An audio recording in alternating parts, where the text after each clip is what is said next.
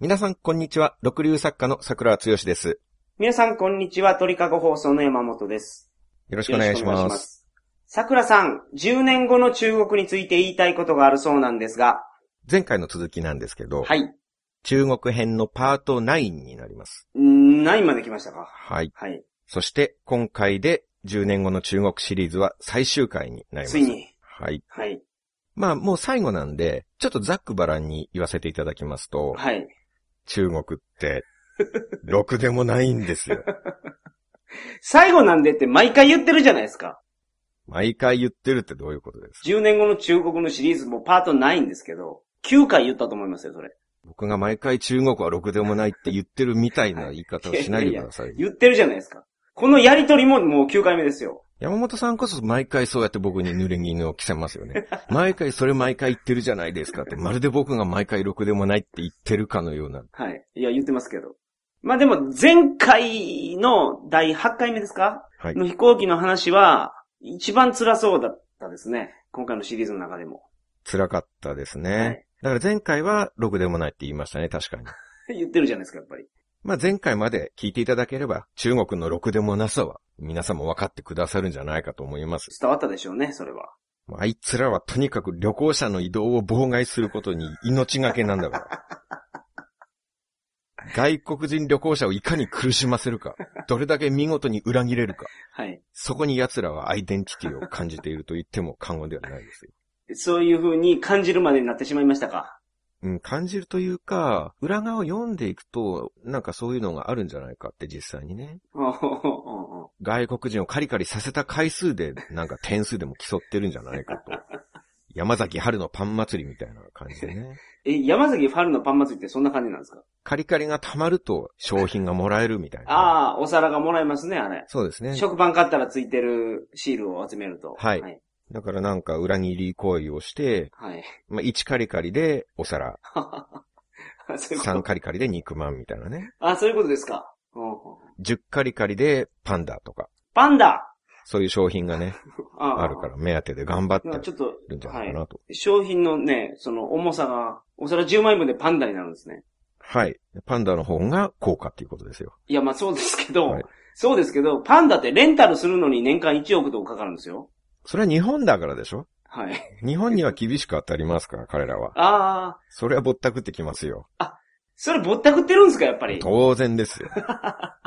あ、ローカルの人用にパンダ返したらもっと安いと。安いですね。あまあ、お皿十10枚分ぐらいでそんなに安いんですか。借りれます ね。あ、そうなんですうね。ん。うんちょっと、まあ、でも全然その、あの、なんか商品のウェイトが全然違うな。そうですか。はい。ということで、はい。北京から台湾を目指すために、中継地の香港行きの飛行機に乗ったものの、はい。ひょんなことから出発が19時間半ほど遅れてしまいまして、はい。さすがに僕の腸は破壊されました。超はい。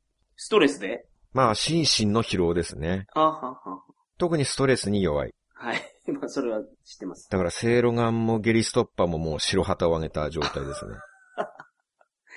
あ、そうなんですか。香港までは耐えたんですけど、はい。香港空港でお腹の激痛に襲われて、はあはあダッシュでトイレに駆け込むということになりました。よかったですね、でもそういう意味で言うと。乗り換え時間が、本当やったら10分しかないとかいうことも考えられてましたけど、可能性としては。あ、そうですね。一応トイレに行くぐらいの時間は確保できたわけですから ね、日が変わったということで。そうですね。でもどうですかよく考えてみてください。この遅れがなかったら、はい。お腹が痛くならなかったということを考えれ ば、乗り換え時間が少なくても問題ないんですよ、別に。あ確かに。お腹痛くないんですからね、その時は。そうですよ。はい何かと山本さんは前向きに考えがちですけど、ちょっと抜けてるんですよ。はい。確かにそ遅うです。れたからこそトイレに行けてよかったわけじゃ なく、遅れなかったらお腹痛くならなかったんだから。あ、そらそうでなんす。か前回も遅れて機内でマッドマックス見れてよかったじゃないですかとか言ってましたけど、はい。遅れないでも見れるからね、マッドマックス。飛びながら見れるから。まあ、そらそうですわ。確かに。遅れならではのことじゃないですからね。はい。そうでした、そうでした。で、まあ、台北行きのチケットは無事に発行してもらえたんで、おそうなんですか。その手数料とかなしに。なしで、そうですね。桜さんのせいじゃないから。はい。はい。昼の12時出発の便に乗れたんですね。昼の12時出発。ああ、なるほど。台湾に、香港初台湾便が。そうです。です。はい。ああ当然、もう期待も機長も CA さんも一新されて、はい。やっと気持ちが切り替わりました。はい。悪の気配は去り、文明国の香りが漂ってきました。 おー、いいですね。出発も当然時間通り。はい。なんかこう言っちゃ悪いですけど、同じ香港航空なんですけど、CA さんもこちらの方が上品な感じがするんですよ ね。まあ、気のせいやと思いますけど。気のせいかな。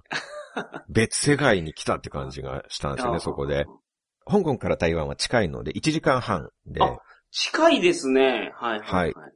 台北の空港に着いて、あ、文明世界へ帰ってきたなって実感したのが、いきなりスマホで SNS つながるんですよ。おー、なるほど。この旅で初めて LINE、Twitter、Facebook、Google が自由に閲覧できる。はい。中国、北朝鮮では全て遮断されてましたからね。えそうですね。表現の自由とはなんと素晴らしきものか。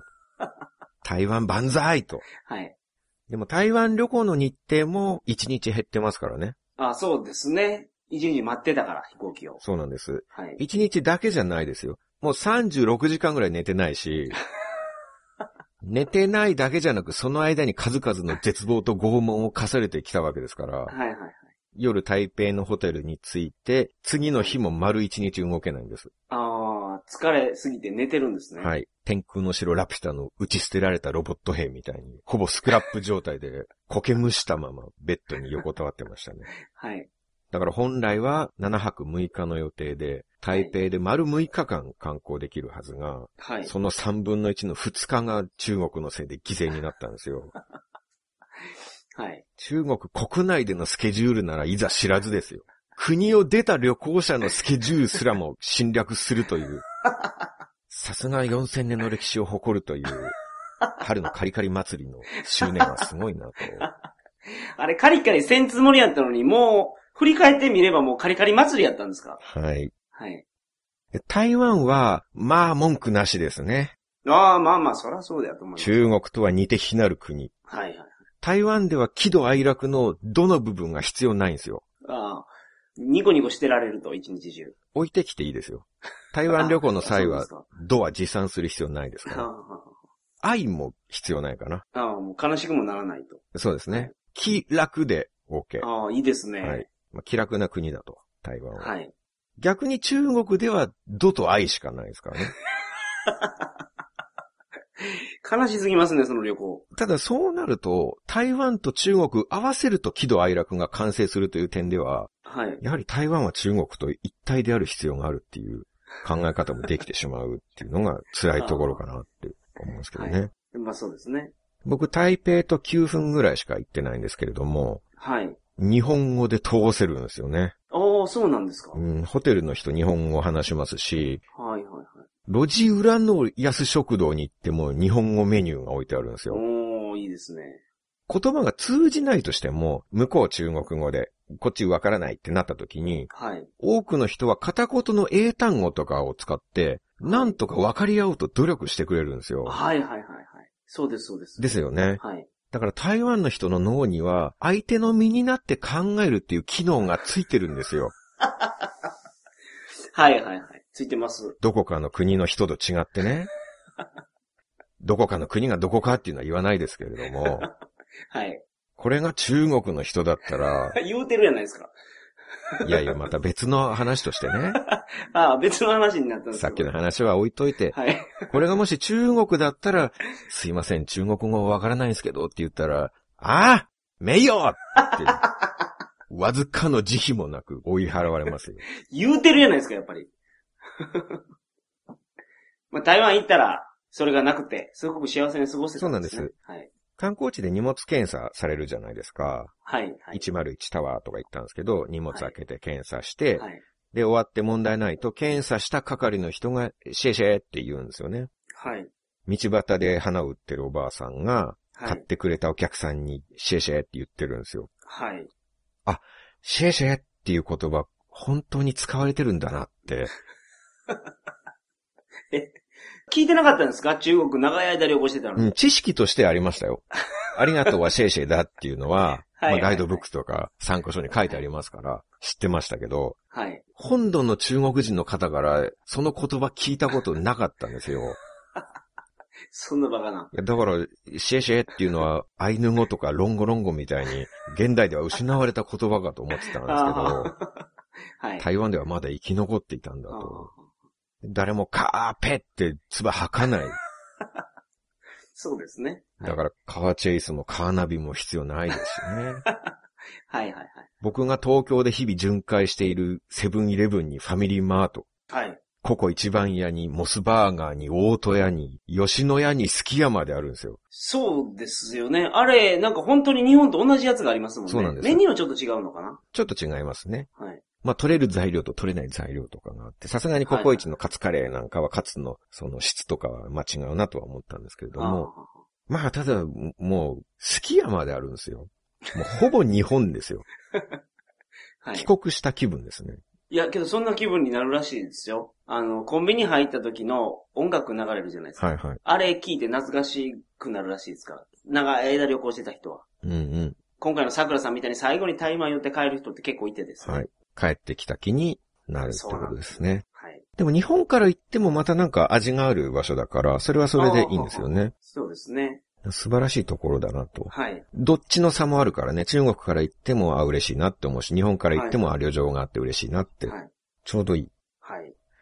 ただそれでも一つだけ困ったのが、はい。まだ夜は北朝鮮の夢を見てうなされるんですよ。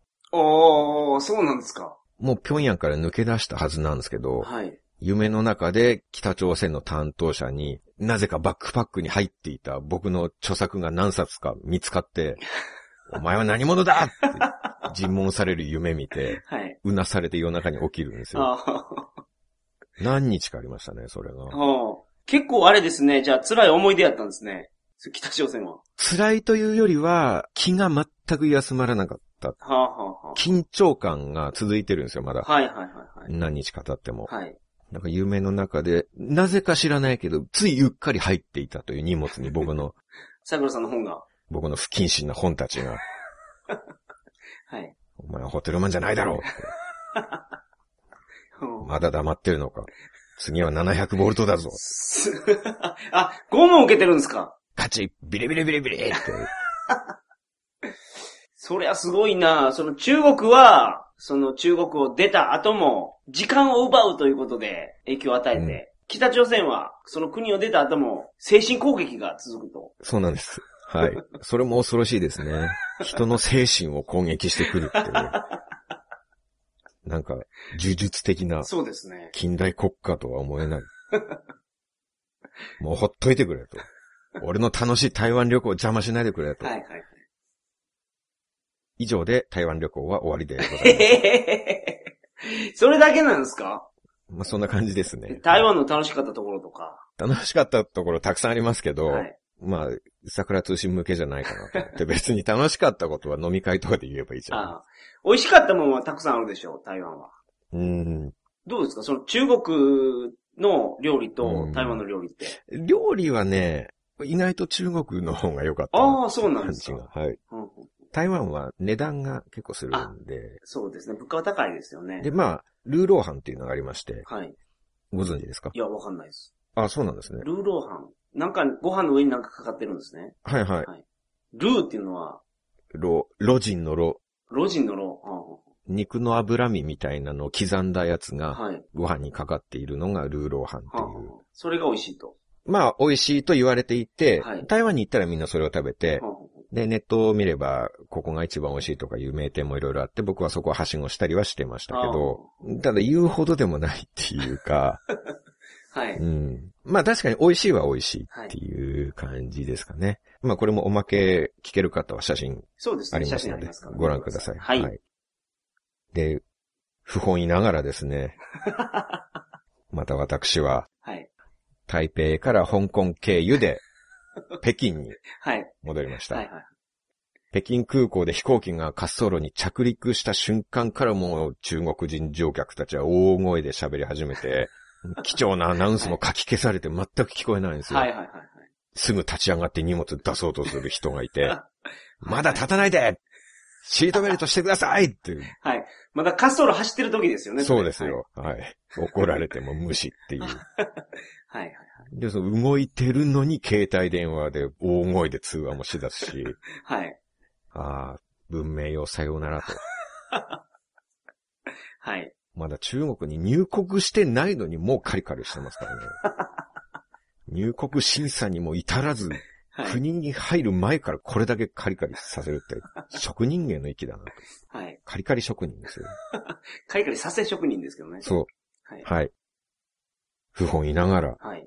しぶしぶ、私はこの1ヶ月で4度目の中国入国手続きを行いまして、あ、そうか。もうそんなんになるんですか。はい。最初に来て、はい北朝鮮から戻ってきて、はい。飛行機から戻ってき て、そして台湾から戻ってきたっていう。はい。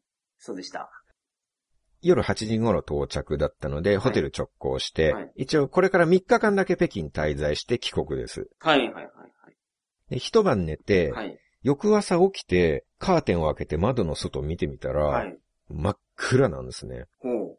曇りとか雨の暗さじゃないんですよ。はい。天気予報では晴れなんですよ。はい。晴れなのに見たことのない真っ暗さ。ほうほう夜やったんですか違います、違い ます。そこまでバカじゃないですよ。朝の8時と夜の8時を間違えてたとか。そんな時差ない し、そんなっていうか時差全くないと思います。台湾と中国で。そうですね。はい間違えるタイミングがないと思いほうますほうよ。ほう。昼間やのに真っ暗なんですね。朝なのにですよ。はいはいはい。多分いつか世界の終わりが来るとしたらこんな光景なんだろうなっていうぐらいの。ひょっとして昨日あたり北京市長に孫ルシファーでも就任したんですかっていうよう な。ルシファーもしくはベルゼブブあたり が市長に就任してあは配下の悪魔を召喚する儀式でもしてるんですかっていう。ははいはい冥府の暗さなんですよ。はい。ついに中国が正体を表したのか と。はい。ついに国ごとサタンに魂を売り渡したかと。はい。いつかはこうなると思ってましたけどね。はい。今までの行いからして、ダークサイドに落ちるのも時間の問題だとは思ってましたけれども。これは一体何なのかと。ほうほうほネットで Yahoo Japan を見てみたんですう。ね。はい。そしたらトップニュースに、はい。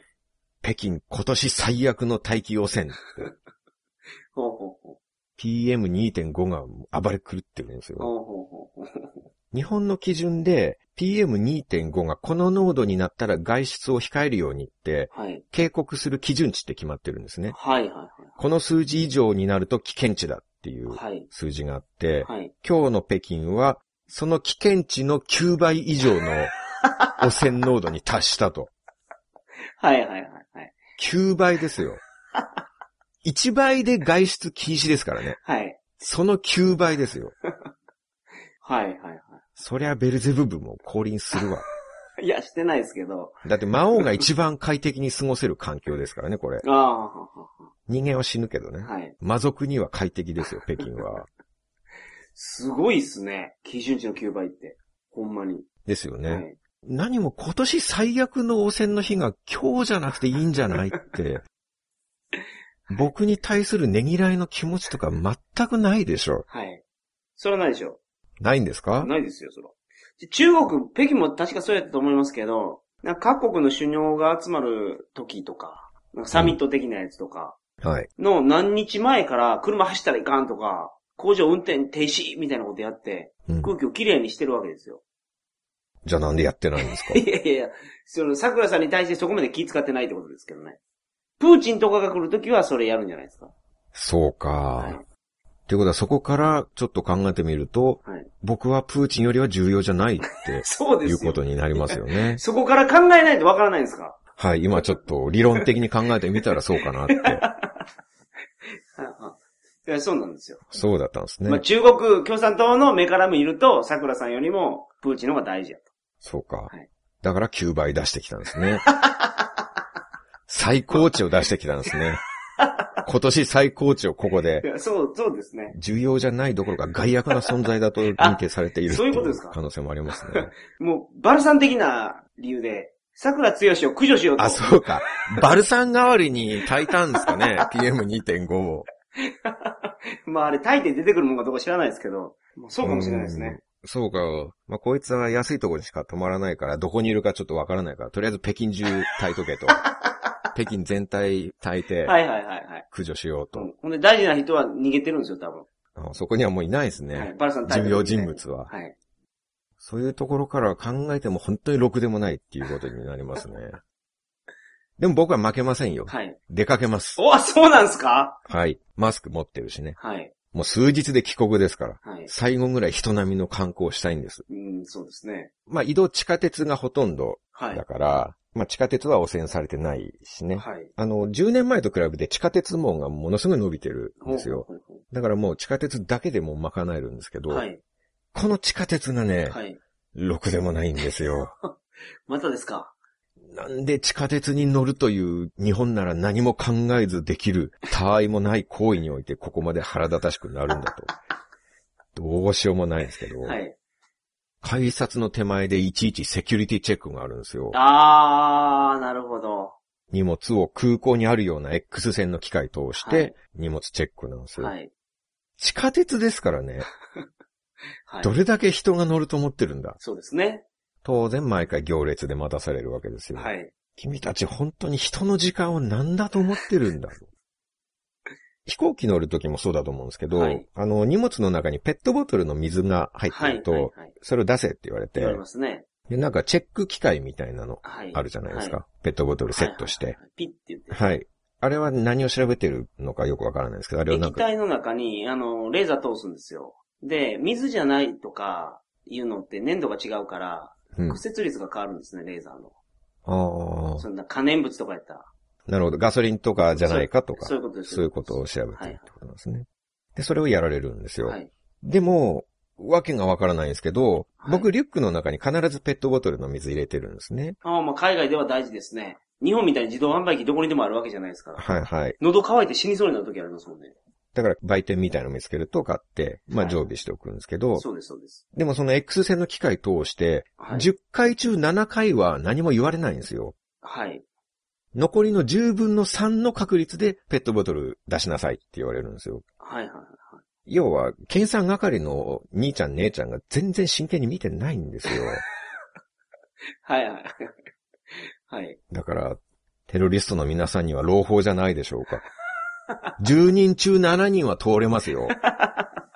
そうですね。テロリスト10人派遣すれば7人は見事に工作活動を遂行できますからね。はい。 まあ、やっちゃダメですよ。そらそうです。罪もない人を傷つけるのは絶対いけないですかはら、い、はい。はいまあ、その進めてるわけではなくて、計算そうで上すそうなると。実際現実的にそういう状況でございますと。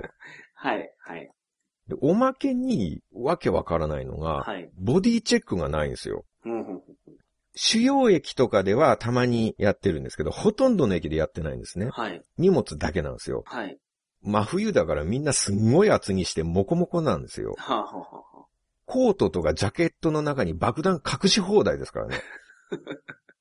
あ、ああは僕もリュックに水入れとくと、やっぱ時々引っかかるの面倒だかあら、はい。もう途中からダウンジャケットの内ポケットに水入れてたんです よ。はい。そうしたら一回も止められないんですよ。ああ、そうなんですか。うんいや、だからさ、地下鉄に乗るたびにいちいち荷物検査するっていう、とんでもない手間をかけさせておいて、はい。それなのに安全が全く確保されてないっておかしいでし ょ。そうですね。やるやったらちゃんとやれと。そうですよ。ちゃんとやらないとやるなと。はい。チェック受けるのは面倒だけど、はい安全のためなら仕方ないって納得して受けるものでしょ、これは。はい、そうですね。天安門広場もそうでしたけど、安全が全く確保されないのに面倒だけ要求するのは本当やめてくれ。はい、マジで検査の意味ないからね。はい。体に武器隠してるか全然調べないんですもん。けど、そんなに並んでないでしょ地下鉄のセキュリティチェックなんて。だから、あまりにも適当だから、はいかなりのスピードで通過できるんですよ。はい、そうですよね。はい。うん。だからこそもうやるなってことですよ。あああ並ぶのが大変だかはいら適当にしちゃえっつって早く通してるんだと思うんあですよ。そうでしょなんだそれって話じゃないですか。 それう。 はあは服の中とか一切調べないんですよ。あはい。もしマジンガー Z がコートを着てたら全く問題なく入れますからね。ああ、なるほど。その兵器ですら通ると。そうですよ。コート脱げばブレストファイヤーとか、ロケットパンチでもう北京の地下を破壊し尽くせますからね。はい、はい、はいはい。せそれすいません。サイズでバレるんじゃないですか。マジンガー Z 結構でかいですからね。でも身長制限はないですから ね。いや、 中国でなんか、すんごい背が高いバスケの選手とかいるじゃないですかあ。りますね。2メートル50ぐらいの。あれぐらいじゃないですかいや、実際もっとでかいよ。そうですか、はいでも、やっぱりびっくり人間の国じゃないですか。はあ、はあ、ガラスが主食の人とかもいますけ ど、多はい分はい入れると思うんですね、そういう人も地下に。ああまあ、入れ入れるでしょ、そら。うん。爪すっごい長い人とかいますよね。どっちかというとそれインドの人のような気もし あ、まそうですすか。あの、爪がすっごく長くて巻きまくってるやつ。けど。はいはいはい、あはい。あれはインドですかのような気がしますね。喉に槍刺しても死なない人は中国ああ、ですそねう。そう。 はいはい。そうですね。そっちの方がマジンガー Z よりは変な人でしょいや、マジンガー Z 人ですらないじゃないですか。マジンガー Z 脳みそのところがコックピットですからね。まあでも10億人もいればこういう人もいるかっていう、思われるんじゃないですか ね。ああああ、それで、うん。荷物しか調べないから、はい。マジンガー Z も取れる基本他人のことに構わない国ですからね、本当に。と。はい。とにかくもう、じ時間無駄にしすぎなんですよ、この国は。はい。日々の生活での待ち時間のなんという多さか。はい。中国の皆さんは大体寿命が70年だとしたら、はい。そのうち10年は何かを待ってる時間だと思うんですよ。そんなにもですか人生の7分の1。です ね。セキュリティなり、交通の遅延なり、銀行なり、合計すれば、まあ人生のうち10年は待たされてるんじゃないかと。確かに言われてみればそんなような気がしてきてましたね。そうですよはねい。だって、6日の台湾旅行の2日やられてるんです から。3分の1ですよ、僕のああ、たった6日の日程ですそうら。ですね地下鉄の切符なんですけど、はい。券売機があるんだけど、全然信頼感ないんで、はい。基本は窓口で係のおばちゃんから買うんですね。はい。そのおばちゃんもおかしいんですよ。おう買い方は目的の駅言うと、はい。例えば、六里橋に行きたいとか言うと、おばちゃんが3元とか4元とか値段言ってくれるので、はお金払うと切符というかカードをはい。くれるんですね。1元単位で、3元カードとか4元カードとかで、はい4.5元みたいな半端なのはないんです。ほうほうほうほで、まあみんな大体もう行き先までの料金知ってるから、はい大体どこどこまでって言いながらお金も出しちゃうんですね。う。はい。料金さえ同じなら同じカードなんです。はい。目的地がどこであれ3元区間ならうん同じ3元カードっていうのを使うんですけど。はい。で、僕は切符買うときにどこの駅に行くかっていうのは言えないんですよ。その中国語の発音が難しいから。ははいい。はい。知ってるとこなら、まああれですけど、はい観光であちこち行くわけだから、はいはいはい。とっさに読めないんですよね。まあそりゃそうですよねう。ん。駅名は難しいんですよ。はいはい例えば、総化粧なんていう駅はね、はい。日本語なら総化粧ってわかりやすいのに、はい。はい。中国語だと、ソンチアチュアンっていうふざけた発音です から、ふざけた発音っていうか、まあ、まあそりゃそうですよね。上海ですら、ね、あれ知ってるから読めるだけで、あれなんて読みます知らんかったら。上海上海そうですね。そうか。海っていうことはないか。 せめて音読みでしたね。まあ、それで言うなら、香港もわけわからないですけ ど、香港って、ホングコングって書くじゃないです書かき。ます。はい。で、香港って読むでしょ、はい。それって中国語だと思いません中国語でしょう、そら。中国語読みだと、はい。シャンガンなんですよ。ああれそうなんですかはい。中国で香港って言っても通じないんですよ。香港ってじゃあ英語なんや。ってこなとんですなよ、ね。んなんでしょう ね。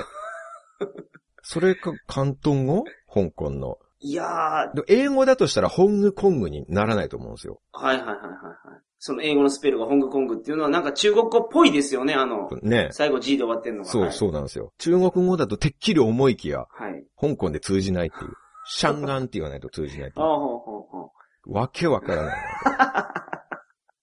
確かに。それはわけわからんですね。ですよね。はいまあそんなこんなで地下鉄の駅名なんてわかるわけないと。そうですね。はい。で、そそうですの話なんですけど、はいまあだから僕、先に路線図と料金表を見て、金額をもう調べておくんです。はい。で、ある時僕は三元区間の駅に行きたかったから、もうもう行き先なんか言わずに、はい。おばちゃんに一元札を3枚、はい。まあ3元ですね、はいピャオくださいって言って出したんですよ。はい。。で、そしたら、注意なりって聞いてくるんですよ どこ行くんやと。はい。あの、ここでもその注意何が出てくるんですか注意なりはもう毎日必ず聞きますね、あちこちで。あ、そうなんですか。まあ一番多く浴びせられる言葉です ね。でそのぼったくり運転手とかだけじゃなくて、どこかしらで注意なり。どこ行くのですから、はい。まあ聞かれますよね、どこでも。で、いや、あの、3元出しましたよね、と。はい3元カードをください。はい。でも、注意なりって聞いてくるん ですよ。怒ってるなぁ。はい。いやいやいや。あの、すいません。失礼ですが、もう少し頭をお使いになっていただけません かはい。僕1元札を3枚出してます。はい。 2元の切符を買いたい人が1元札3枚出しますか出さないでしょはい。 ?4 元の切符を買いたい人がはい3元だけ出します か出さないでしょはい。一元札三枚出して切符くださいって言ってるってことは、どう考えたって、500%の確率で三元カードを買いたいっていうことなんですよ。いや、そうとも言い切れないですよ、それは。なんで、 3人いて、1人が代表者となって3人分の切符を買いに行った可能性もあるじゃないですか。おーまた前向きな考えが出てきました前ね。向きかな、これ。そう、まあ、そのカウンターのおばちゃんはそこまで考えてないとは思いますけど。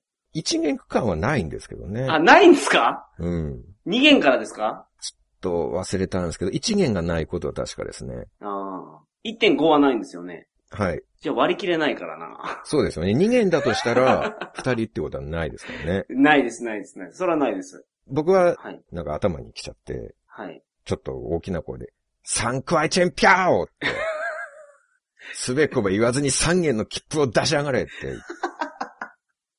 ピャオは、はよせいですかピャオは票、チケあッあトチ。ケットのことですかはいはい。。サンクアイチェンは三元。はははまあ、この旅行で中国の皆さんから学んだ容赦ない威圧 感を、僕も出してですね、はいはい。中国風のはい。食いつかんばかりの勢いで迫ったら、はい。チッって舌打ち して、そんで三元カードが出てきたんです、ちゃんと。はい。だからやっぱり行き先言わないでも買えるんじゃないかと。 それから毎回僕はもう切符買うたびに大迫力で、サンクアイチェンピャ オスークアイチェンピャオって、はいはいはい。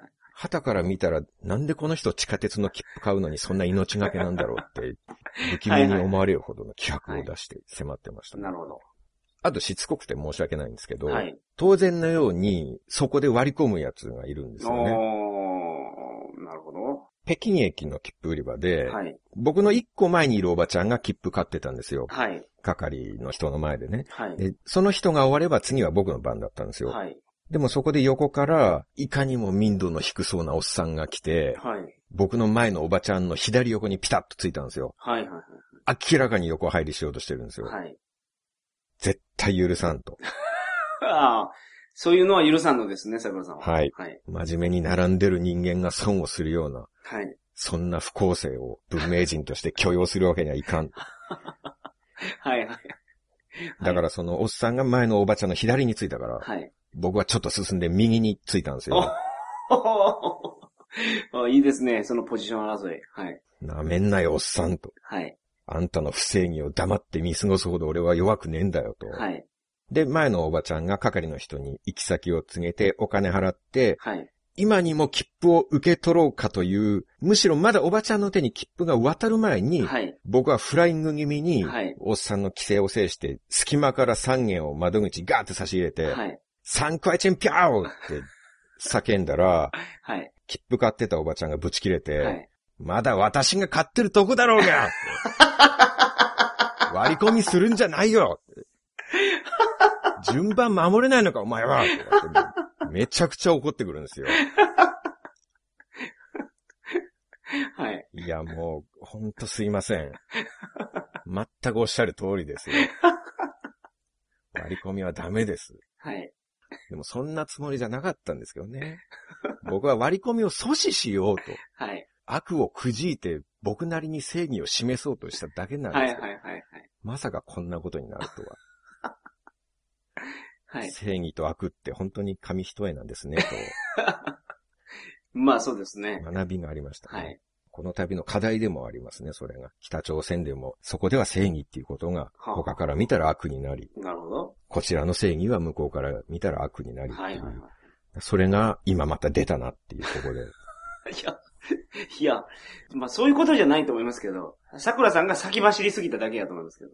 でも先走らなかったらおっさんが入ってきたと思うんですよね、そこで。ああでやむを得なかった。はい。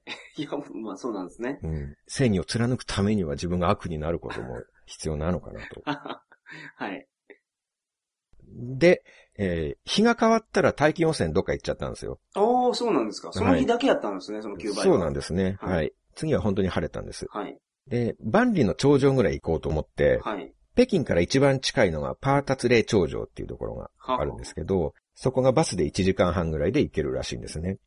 万里の頂上っていうのはすごく長いから、そのはい北京から行くのに、一番近いところとか遠いところとかいろいろあるんですね。そう、整備されてるのがいくつもあって、はいはい、まあその中では定番がパータツレイなんですよ。はい。はい。で、そこはリサーチによると877バスで行けるっていうことだったんで、はい。その出発地点、始発地のバス停まで行ったんです。はい。さすが有名観光地行きだけあって、バス停の周りにもう外国人旅行者がたくさんいるんですね。ほうほうほうほうほう。ところが、その旅行者の皆さんが、はい。どうも浮かない表情をしてるんですよお。ー、なるほ欧米人も東洋人ど。も、はい。旅行者特有の楽しげな雰囲気がないんですね。はいはいはいはい。僕はピンときたんですよ。はい。これは何らかの裏切りにあった顔だな と。あーはーは毎度おなじみ、何らかのチャイニーズ裏切りが発動して、ーはい。それで旅行者から喜怒哀楽の喜と楽が搾取されたんだなと。はい。でとりあえず、877バスどこだとはい。探したんですけど、いないんですよね。はいはいで、よく見るとバス停の少し後ろの方に、はい。はい。数字不明のバスが止まってるんです。はい。で、さらによく見ると、そのバスのフロントガラスに A4 サイズの紙が貼ってあるんですね。はい。まあ、バスに貼られた A4 の紙ってめちゃめちゃ小さいですからね。はい。あれはなんだって思って、その紙を見に行ってみると、はい。薄い手書きのド下手な中国語で、はい。道が凍ってるから今日は877バスは出ないって書いてあるんですおよ。ー、なるほど。まあさすがだなと思うのが、はい。万里の頂上といえば中国随一の観光地ですよ。はい。宇宙から見える唯一の人工の建造物だはないっていはうい。、そう言いますね。ね、噂もあるぐらいの壮大な名勝地、観光地中国代表なわけですよ。はいはいはい。そこに行くバスがないっていうことを、後ろの方に止まっている別のバスのフロントガラスに A4 サイズの紙を貼って、薄い手書きの中国語で知らせるって、もはや悟りを開いた人物並みの度胸だなと。そんなに深く考えましたか日本人だったら絶対できないと思うんですよ、こんなこと。ああ、もっとわかりやすいようなサインを出すということですね。うん、だって考えちゃうでしょこれ、大きく貼り出さないとみんな困っちゃうんじゃないかとか。まあ、そりゃそうです、そりゃそうです。英語でも書かないと外国人旅行者からなんかクレーム来るんじゃないだろうかとはいか、はい。心配しちゃってとてもそんな思い切ったことできないですなよ。るほど。多分日本ならバス停の電光掲示板とかに日本語、英語、中国語、ハングル語の案内を表示して、はい。さらにその言語のアナウンスを繰り返し流すとかね、ああ、そうですね。言われてみれば、そうですわ。すると思うんですよね。はいそれを手書きの中国語で、 後ろのバスに A4 サイズの張り紙オンリーって、 はいこ。の神をも恐れぬ強胆な感じは、やっぱり三国志の国だけあって、関羽とか張飛の勇猛を受け継いでると思うんですよ。あ、そういう、あれですか。勇猛さがそれに出てるんですかそうなんです。はい。一人で一万の敵を相手にするというね、そういう強胆さをは引きい。継いでるから、なるほど。誰に文句言われようとは、いはいはい。痛くも痒くもないとは、い。文句あるならまとめてかかってきやがれと、はいはいはい。なんかそういう猛将の血を感じたんですよね。はあ、なるほど。で、僕、その紙の中国語を見てすぐ理解できたんですよ。はい。なぜなら忘れもしない、信用の地位長者で、副務員のお姉さんに、大連行きのバスはいつ出るんですかって聞いた時にお姉さんがメモに書いてくれた言葉とほぼ一緒だったかはいはいら、はい。停車の停に発車の発という字なんですけど、まあ、中国語の発って日本語と違うから、一見して発とは読めないんですけれどもああ、そ、の、あれですね。漢字が崩れてるっていうか。はい。はい。ただ僕ほどの熟練の裏切られ者になると、はいはいはい。張り紙を見てもすぐ、ああ、バス出ねえんだなって分かったんですよ。いや、麻雀やってたらわかるんじゃないか麻雀の発な。は、はい。反対字。あ、違うんですか、また。あれは、はい、台湾とか香港の方の発じゃないかな。中国は簡単にしてるんですよ。ああ、そうですね。漢意中国語とかいう。はい。友達の友に点がついているのが発なんですよ。ああ、なるほど、なるほど。はいはいはいはい。わからないですね。これは知らないとわからない、そうですでねすよね。だからそこですよ。はい。そこがわかるのが私ですよ。 他の旅行者のような素人じゃないからね、こっち は。裏切られのプロだからもう。はいはいはいはい。でもさすがに北京だから、はいまあ近くに中国人の警察官が一人いて、はい。その人だけ英語喋れるんですよ。お、だから観光客はみんなその人の周りに集まって、はいで状況を聞いて、オーマイゴッドとか言いながら、はいはい。途方に暮れてるんですよ。はい。なんてこったと。はい。バスがいきなりなくなるなんて、そんなクレイジーなことが現実にあり得るのかと。はい。僕は、すごく嬉しかったですね。なんでですか後輩ができたと。はいはいはい。さながら、後輩の新入社員が社会の厳しさに直面して凹んでるのを見て、はい。温かく微笑む先輩みたいな気分でしたね。 はい。そうだよ、君たち。ここは厳しい世界なんだよ、と。今までの学生気分はここでは通用しないんだぜ、と。ああ、先輩やから。この世界に来たからには何一つ信じちゃいけないんだよ、と。 僕は心の中で後輩にエールを送っていました。なるほど。僕はもう行けないなら行けないでいいんですよ。はい。もう今はもうただの旅の余韻みたいなものですからね。はい。旅行中の観光っていうのは一応バックパッカーとしては義務で、長期旅行してると観光っていうのはもう仕事なんですけど、はい。でもバスがないなら行かなくて済みますから、そうですね。いけないですから。そう、これはラッキーだと。はい。授業が休校になった学生のような気持ちです よ。なるほど。ああ、結構。なくて結構。はい。そもそも行きたくねえわ、万里の長女なんて。はいはい。宇宙からも見えるんならわざわざ現地まで見に行く必要ねえだろ。そんな遠くから見えるんだから。めちゃめちゃ近づかないと見えないって言うなら行くけど、はい。そんなどこからでも見えるんなら、そうあですりねがたみもない、はいはい日本人旅行者もそこにいて、はい。はい。僕はまあ話してはいないんですけど、はい。見てたら若い女子二人組が、はい。やっぱり地球の歩き方を持って、その警官と英語で話して、バスはないぞって言われて、はい。すごく悲しそうな顔してたんですよ。はい。はい。でもね、ちょっと先輩として厳しいこと言わせてもらうけど、はい。お前らそんなことで悲しいなんて、甘えてるにも程があるわ。はい。まずね、二人組なのが甘い。ええやないですか。困っても友達と相談できるっていうのはね、はい甘えてますね。でしかも、英語で状況の説明受けてるっていうのがもう甘やかされすぎですね。はい。最近の若者は本当音質育ちだなって思うんですけど。いやいやいや。そうですかおまけに、どうせ今夜のホテル取ってあるんでしょはい。 877バスがないからって、それは万里の長女の観光ができないだけで、はい。普通に帰るホテルはあるわけじゃないですあかり。ます。あるでしょう、そら。しかも北京ですよ。はい。ガイドブックが市内を網羅してるし、はい。日本大使館も日本行きの飛行機まであるっていう。はい。そこまで恵まれた環境で悲しそうな顔されても、とても同情できないね。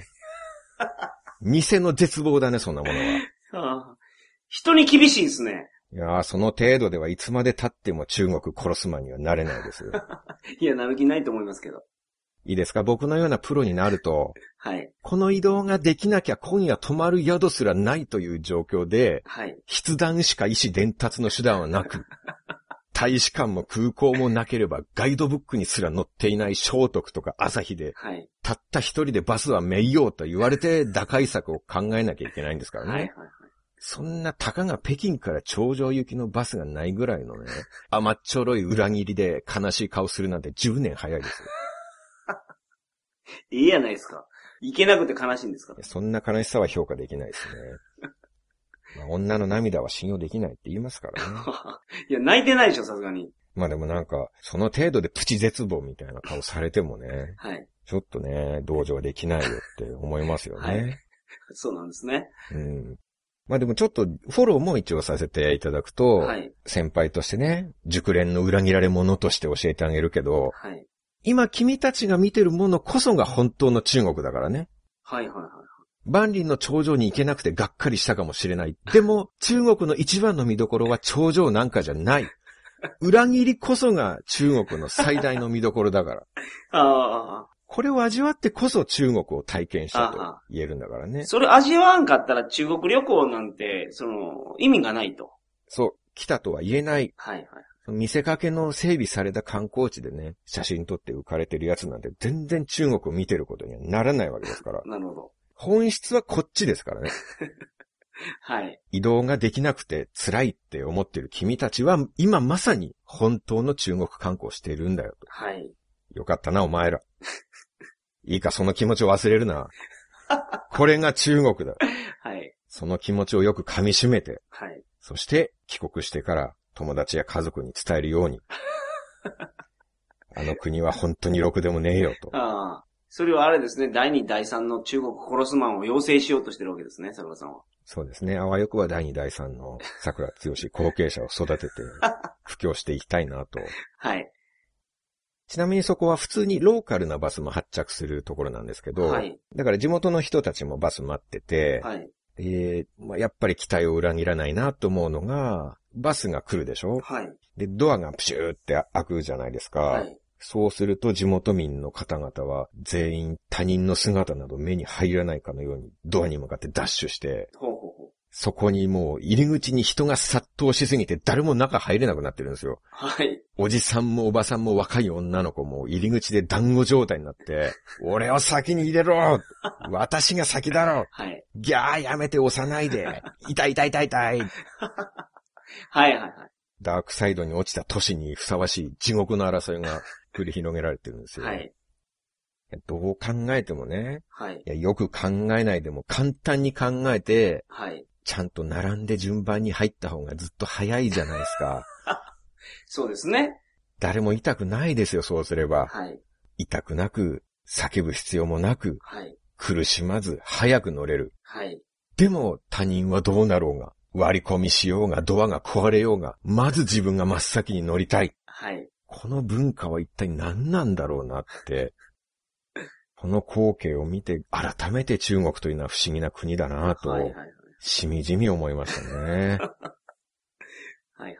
なるほど。まあ人様の国の文化ですから、はい。悪く言うつもりはないんですいよや、。いや思いっきり悪い言ってますけどね。いやいやいやいや、文化っていうのはそれぞれの国で違うものですからはね。い。決して悪く言うつもりはないですよ、この毒され文化を ね。毒され言うてるじゃないですか。 それ毒されっていう褒め言葉なんですね、それ。だって文化とかはい歴史だってその国ごとに違うわけだから、はい。だから僕はもう全くこの毒され文化を悪く言うつもりはないんですよ。あのー、桜さんの気持ち的にはそうやということですね。悪く言うつもりはないと。言ってないでしょ言葉のチョイスがなんかちょっと間違えてるような気がしますけど。 何か言いましたけど。いや、毒され言うてるじゃないですか。そうでしたっけちょっと最近無意識の方が強く出てくる傾向があって、あちょっと無意識のうちになんかあ。あ、ディスってまうんで発すか言。が出てるかもしれないですけれどもね。はいうん、ただ、この国と何か国際問題が起こった時に、はい。話し合いだけで平和に解決できると考えるのは甘いを通り越してはい。間違った考えではないでしょうか。はい。中国、そして北朝鮮なんてそれに輪をかけた存在でしたけど、国際電話かけただけで殺される国ですからね。はい。だからお互い人間なんだから話せばわかるっていうのは、可能性が低いとか難しいとかじゃなくて、はもう間違いなんです よ。残念ですけどね。それは正論のような気がしますね、僕も。そう考えたくはないんですけれども、まあもちろん常識的で親切な人もいます。はい。僕が今回こんな辺境ルートをなんとか無事旅行できたのは現地の人の助けがあってこそです。はい。お助けぼったくりマンさんをはじ め、大変多くの人にお世話になりました。はい。それはとても感謝してるんですけれども、はいまあ全体を通して統計的にというか、はい。冷静な目で見ると、今述べたような認識を持たざるを得ないのながるほ、どちょっと悩ましいところだななると。まあそんなことをつらつらと考えながら、北京での3日間を過ごして、はい。 僕の10年ぶりの中国の旅は終わりま した。はい。やっと終わりましたか。はい。あというわけで、あはい。このあたりで桜通信初のシリーズものそうですね。今回そうか。初のシリーズなんですね。こんなに長編のシリーズは。中国編9回、北朝鮮編4回にわたってお送りした、今回の旅行記は終了とさせていただきます。はい。一応、次回ですね、1回だけワンクッションというか、はい。後書き風に、まあ、帰国してから振り返ってみての感想とか、はい。あとは収録してみての我々の感想とか、はい。あとはボリュームとか流れ上入れられなかったエピソードとか、まあ、そんな内容の番外編を1回だけ入れたいなと思っております。はい。まずは本編はこれにて完結となります。はい。これまで聞いてくださった皆様、ありがとうございまあしりた。がとうございました。山本さんも長くお付き合いいただきましいやて、いやいやいや素晴らしい愛の手をありがとうございま した。いや、桜さんがお疲れ様でしたね、これは本当に。はい。北朝鮮政府関係者の方は、北朝鮮編の購入メールをいただいてもはい、お返事はできかねてしまいますので、そうですね。それだけご了承いただければと思います。あと、この放送を聞いてですね、はい。あ桜つよしの旅の話って面白いじゃんって、はいはもし思ってくださった方がいらっしゃいましたら、い。はい。ぜひ僕の本の旅行記シリーズもああ、そうですね。ご覧いただけたらはいはい嬉しいです。本の方はそれこそ今回の旅よりはるかに長期間、長距離をはるかに低予算で旅していますので、はい。さらにトラブルというか、裏切りまみれの内容になっておりますので、 本で出てる国は、えっ、と、インド。国で出てるのはインドと中国だけですね。はいあとはアフリカ大陸縦断編、はい東南アジア編、はい。あとは中南米縦断、ああ、そうか。オーパツの。はい。あとは三国志男なんていうあのあ、ほうほうがありほますからね。う。はいそれも中国旅行記はい。はにい。なります。もしよろしければ、はぜいひお願いいたします。ぜひよろしくお願いします。はい。では、今回は満足しました。そうですか。はい。それでは皆さんまた、再来週。さよなら。さよなら。 평양 학생들의 무슨 요요리 환영합니다.僕が北朝鮮に入国することが決定してしまったんです。え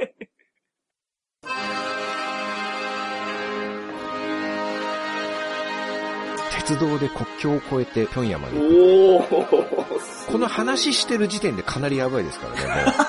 単身のジョーン・マル・コプス・ムニだ。そんなんよう覚えれますおね。前怒る立場じゃねえだろ。手が震えてきたんですよ。ええこいつなんか隠しとると。処刑された。処刑ですかキム・ヒョンヒさんっていう方、ご存知ですか用意してたんですね。向こうの機嫌が悪くなった時には、これを使おうと。あなたこそ処刑になるべきだ。 桜さん、ホテルで働いてるんですよねあ。なた本当は何者なんですか何よ、このひよっこが。にらいらま、ウォッチュなり。ミサイル撃つわ、核実験するわ、人さらうわ。この日本帝国の犬が。このホテルは客室に隠しカメラついてて、なるほど。どうですかわけわからんですね。はい、強制労働。今時こんな世界をリアルに体験できるとは、小説でもバーチャルリアリティでもない本物の国ですからね、これがす。ごいな本当に想定していってますね。あらゆるシチュエーションをだっ。てトンボ食べてるんですからなね。んか心が、本当に心が痛い。信じさせたのがすごいですね。真実って一体何だろうっていうのも思うんですよね。まあそこにいたら楽園やと思ってたら楽園なんでしょう。こんな国もう二度と来るか、ボ ケなんじゃてめえ、おらてめえ、気安く話しかけてんじゃねえぞ、ぶっ殺すぞ、あれお宅様は核実験を強行して、よう切り込みましたね、それ。まあいいじゃないですか。まあじゃあ、50-50ということで。50%、50%の責任でこれを配信すると。桜通信過去放送第11週、よろしくお願いします。よろしくお願いします。